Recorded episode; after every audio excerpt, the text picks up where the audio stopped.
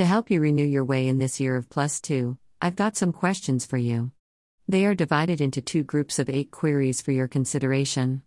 The first will deal with individual insights, and the second, I'm seeking input for how we can better come together on this shared path we call becoming today. Are you ready?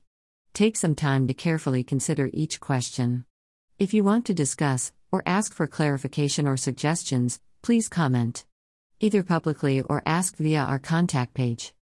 Heading into this new year, review your hopes and aspirations and ask yourself 1. What would make it truly exciting to get out of bed each day?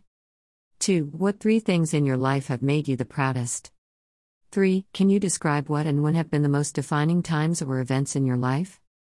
4. What makes you truly feel like yourself? 5. Are you living an authentic life? 6. Is there something you are believing that others don't understand? Do they really need to?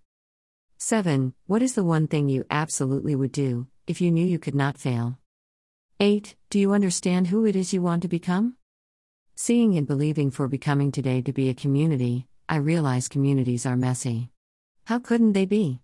After all, community involves people and people are messy, still, it is so important to be a vital member of a group that communicates in unity. Therefore, I'm now going to post the following set of eight questions and ask for you to respond either publicly or privately. Your participation will be priceless in ensuring the future value of this community. 1. Can you love online? 2. Is making a heart engagement, a soul level connection, possible in cyberspace? 3. How can I serve others? Meaning, how can I better serve you? And what can you do to help others? 4. How do you feel connected? 5. What inspires you to be connected? 6. What prevents you from forming a connection? 7. How do you allow others to connect with you? 8. What does a true connection mean to you?